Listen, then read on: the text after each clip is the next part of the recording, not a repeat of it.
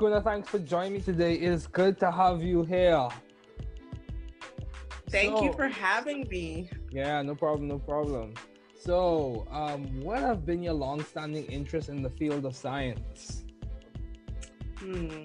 I guess I would probably say starting in high school. Uh, I had a really, really amazing biology teacher who opened my world to like the variety that goes on in science in general. She had us doing um, projects. I remember bringing in my first presentation on PKU in ninth grade, not realizing now how much we have to talk about it in medical school. But it was the first time I saw such a variety to what science can be. Like you can go down the medicine path. I remember doing dissecting on animals. You can go down with plants. And so it was kind of my first look into that. And then getting further and further along through high school and taking all these different science classes, I was like, oh, this is this is a cool field. And then finally into college, I was in biochem, and they just shoved a lot of different science classes at you, but it really shows the variety that can go on into um, kind of how science is. Okay, so the thing that really the it sounds like you have a diverse interest in the sciences because you know you can you can focus on several different things. And do you, would you say that medicine is providing you that opportunity to uh, engage in a diverse array of studies?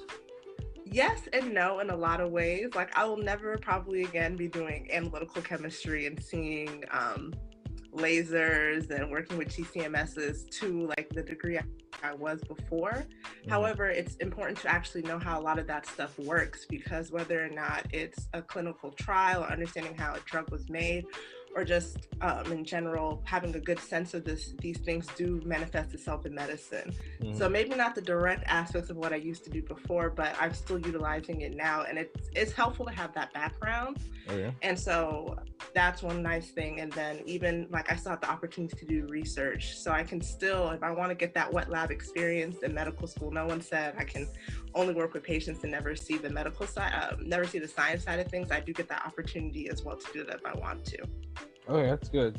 So just for the lay people in the audience, what would you, how would you, if you had to give a short description, what is PKU? Before we continue, what would you say is PKU? I asked me medical school stuff. Yeah, it's yeah. Captonuria. It's like an issue, basically. Um, how you process certain amino acids such with tyrosine and phenylalanine. Mm-hmm. And so basically the patient, this is something that you can determine early in life. It's a uh, autosomal recessive um, disease. And so when you do any of the genetic testing at the beginning of when a baby is born, they usually get like a what's that thing called? We don't I don't remember. It was like a baby like when they take some blood from your foot and things like that. Foot prick. They prick um, your foot, right? Thank you. That's the word. Ignore. Yeah. I'll get better with my science terms in a little bit. It's okay. It's okay. It's but, early. It's um, early. um, you can see from there, and then they end up having to just have a. They can have a very normal uh, quality of life. It's just you're gonna have to modify their um, diet with the certain types of food, especially meats, because a lot of meats have certain um, amino acids in it, and you just don't want that to be a situation. So you'll just have to modify their diet to mm-hmm. uh, work with that. But when I was in high school, it was just like it was this and this and this, and then by the time I come to medical school, this is the um, biochemical understanding what's going on. This is how it's metabolized. But now, from a medical standpoint, this is how you treat certain things instead of just knowing the science behind. It's mm-hmm. knowing okay, this is the patient who has this. How will you take how you have a care plan for that patient so they can have the best quality of life. So I feel like that's the transition that's kind of gone from what I knew in high school to what I'm supposed to really know now. So yeah, I you time to remember things. So it sounds like it's phenylketonuria, correct? Yes. Okay. So um the thing I would say is I've had some experiences in that in graduate school, you come to graduate school, like yeah. I thought I had this understanding of organic chemistry and like chemistry fundamentals in the back of my mind yeah. when I come to graduate school, it's like, no, the fundamentals are much bigger than what you expected. Yeah. yeah. So they're much broader. You need to broaden your base because you have a lot of stuff that you have to build off of. Yeah. All, all the time. And it's just like they keep adding and adding. I'm like, please add. please. yeah, I know what you mean.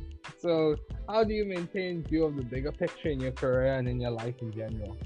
Amidst obstacles and challenges, like in this pandemic how are you keeping how are you seeing the forest for the trees So, I mean, I won't lie to you. When this pandemic initially started, I didn't really feel like the brunt of like, I can't leave my house. I can't see people because we were still in the middle of medical school. So like everyone else is like, I don't know what to do on the weekends. I don't know how I'm not gonna see my family. I literally was like, I have all these things going on. The school was doing a huge, you know, transitioning us to online, figuring out how to do anatomy online. So it was like a lot of my time was spent troubleshooting how to go on to online you know, and checking in on my family. Everyone, thank goodness, is really safe. Both my parents work in some aspect of the healthcare field. They are seeing patients. And so um, it was like are y'all good? Are you staying good? My dad was like, we wear masks in this house. We we wash our hands, and so I they were good. And so I just really was focused on school, and so it didn't really hit me at the beginning how, um, I mean, how isolating this um, virus has been for people until I finally had my summer break, and then I was like, I'm free from my first year medical school, and I can't go anywhere. I literally cannot go anywhere. And so, you know, our school was able to create a really great um, pandemic medicine elective that we did online. And so I got to see my classmates and hear them talk, but it's just never the same as when you're in person.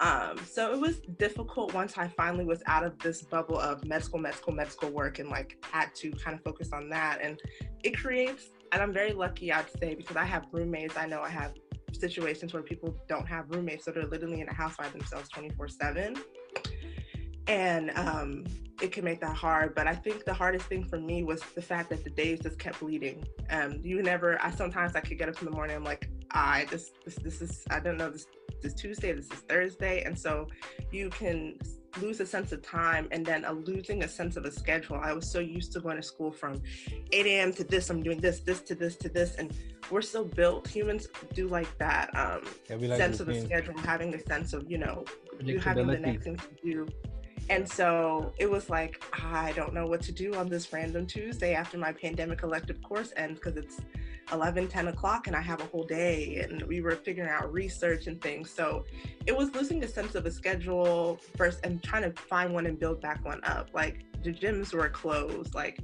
figure out I still need to exercise every day because I'm really now sitting at home. I'm not moving anywhere. And so it's it was a lot more instead of I'd say academic figuring it out a lot of it was during my summertime. It was my own personal health obstacle to making sure I can still maintain a sense of great mental health because I'm constantly in the house all day. Physical health because you're constantly in the house all day. Social health, making um, use of Zoom or Houseparty became a really awesome app to use in the summertime. So I could talk to my friends who usually in the summertime I would go and see. Like I had trips planned to go and see them. So it was really, I would say that was more of my obstacles. And then coming back into the fall when we started classes again, it was a little different because our school had found a way um, not found a way but they we had certain things that had to be in person. So that kind of gave me my time to see some of my classmates and have a sense of the schedule again. Yeah, really to see my classmates again. It's yeah i know. I mean it's just like so it, it, it's a good experience when you can just be with people you know? Yes. Yeah. it that it's such we we're social creatures and so i'm i'm a really social person. I, yeah, I really I know people. Yeah. and so i'm sitting here i'm like what am I thinking about? I'm just sitting here thinking of my thoughts. So being able to finally come back to class and then still see people and then have the schedule again really kind of helped to take that blurb of the two, three months of the summertime where I'm honestly, I can't even tell you about it because I don't even know what happened. Yeah, I know what you mean. I know yeah. what you mean because people, when you, when you get to interact with people, especially people who you enjoy hanging out with, yes, I, I think it invigorates you it revitalizes you and then also add some weight to what you like you may be going through a rough time or you may be going through a good time but it helps yeah. to like sober you up help you realize either your situation is not as bad as it seems yeah. or like you're not as good as you think you are so that's yeah they, they help mm-hmm. to they help to sober you up definitely um so how have you been adaptive and creative in the field of science you what what has been your your creative niche what what did you say is it the learning style, your way you approach content? Um... Hmm. So I'm one of those trial and error type of people. That's oh, I feel like I've lived my life since college because my tried and true ways of high school did not work in college, and it's always a I kind of learn what I do, and I was never a big group studier at Tech.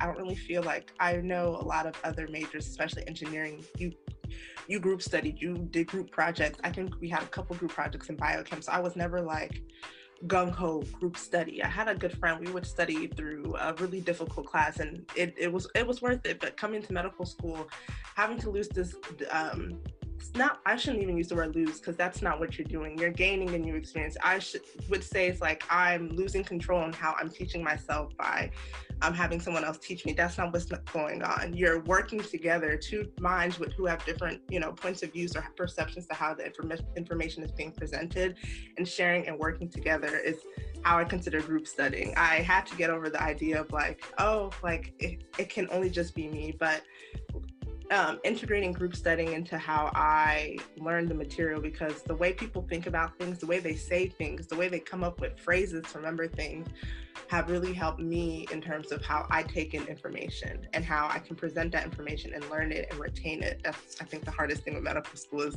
they'll give you so much information and you'll, you know, you may get it by the quiz time, but you know, six months later, if they ask you that same question, like, I don't know. But I still have like phrases and things that I remember from my friends speaking to me about. And that's helped me to really conquer taking in lots of lots of information. In terms of like, I guess that's my way of saying I've adapted. Um, you know, I haven't, I don't know if I've really put my direct foot into the creations of science just yet. We'll hopefully, you know, do something along the way. But I feel like in terms of how I've learned how to study and how I've learned to really embrace working in groups and taking information and um, getting it together in like a group setting has been something that's worked a lot for me. Right. Um, so yeah. That's good. So are you involved in research? uh, yes, yes, I am. So this is research round two. I was trying to do a little bit different this time. I had my first experience in college and it was different, but now I'm doing um, research. It's basic science research, um, looking at corneal wound healing. Um, it was very different from what I initially was thinking, but I wanted to try something out of my fields of interest. I came in very much interested in women's health and still am very interested. So I knew no matter what, I could always do that. But I wanted to delve into something else because medical school has just so many different specialties, just as different um, things to do that, it, I feel like I was um, doing myself a disservice without trying something different. So I do it um, with corneal wound healing and looking at how the innate um, immune system responds to corneal wound healing and um, how it better uh, better make. Let me find the better words. It um, improves or worsens corneal wound healing whenever some type of trauma occurs. Okay. Wow. That sounds deep. So that's like ophthalmology, right? Yeah.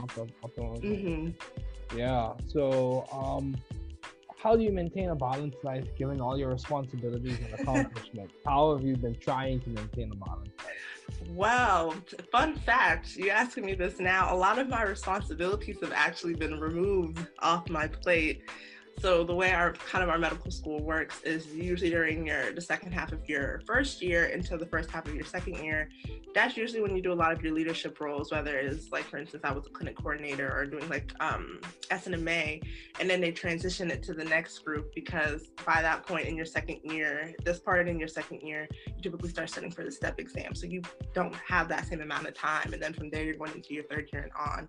So right now I have a lot more time, but before I really tried to utilize my Fridays like were my last Friday in my life. I whether it was hanging out with friends or just taking a moment to breathe, and I just tried to find ways to um, have fun in between the weeks. Usually Monday through Thursday, it was business only. Like mm-hmm. unless it was something impromptu or just a really cool meeting going on that I wanted to see, I would typically just try and spend a lot of time um, focus on studying, and then Fridays and occasionally on the weekends doing other fun things. Usually with a lot of eating. Augusta.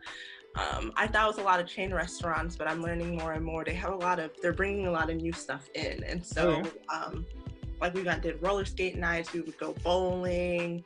So I would just try and make sure like if I did my work like nine to five, Monday through Thursday to make it to that Friday quiz or whatever I was doing, I give myself that time to take a break or I go on walks after my quiz with my friends. We would just talk, talk about how the quiz went, how the week's going, our goals, or like what's the next step that we're doing, just to like remind us of outside of medicine what, you know, who, who we yeah. are as a person. Yeah.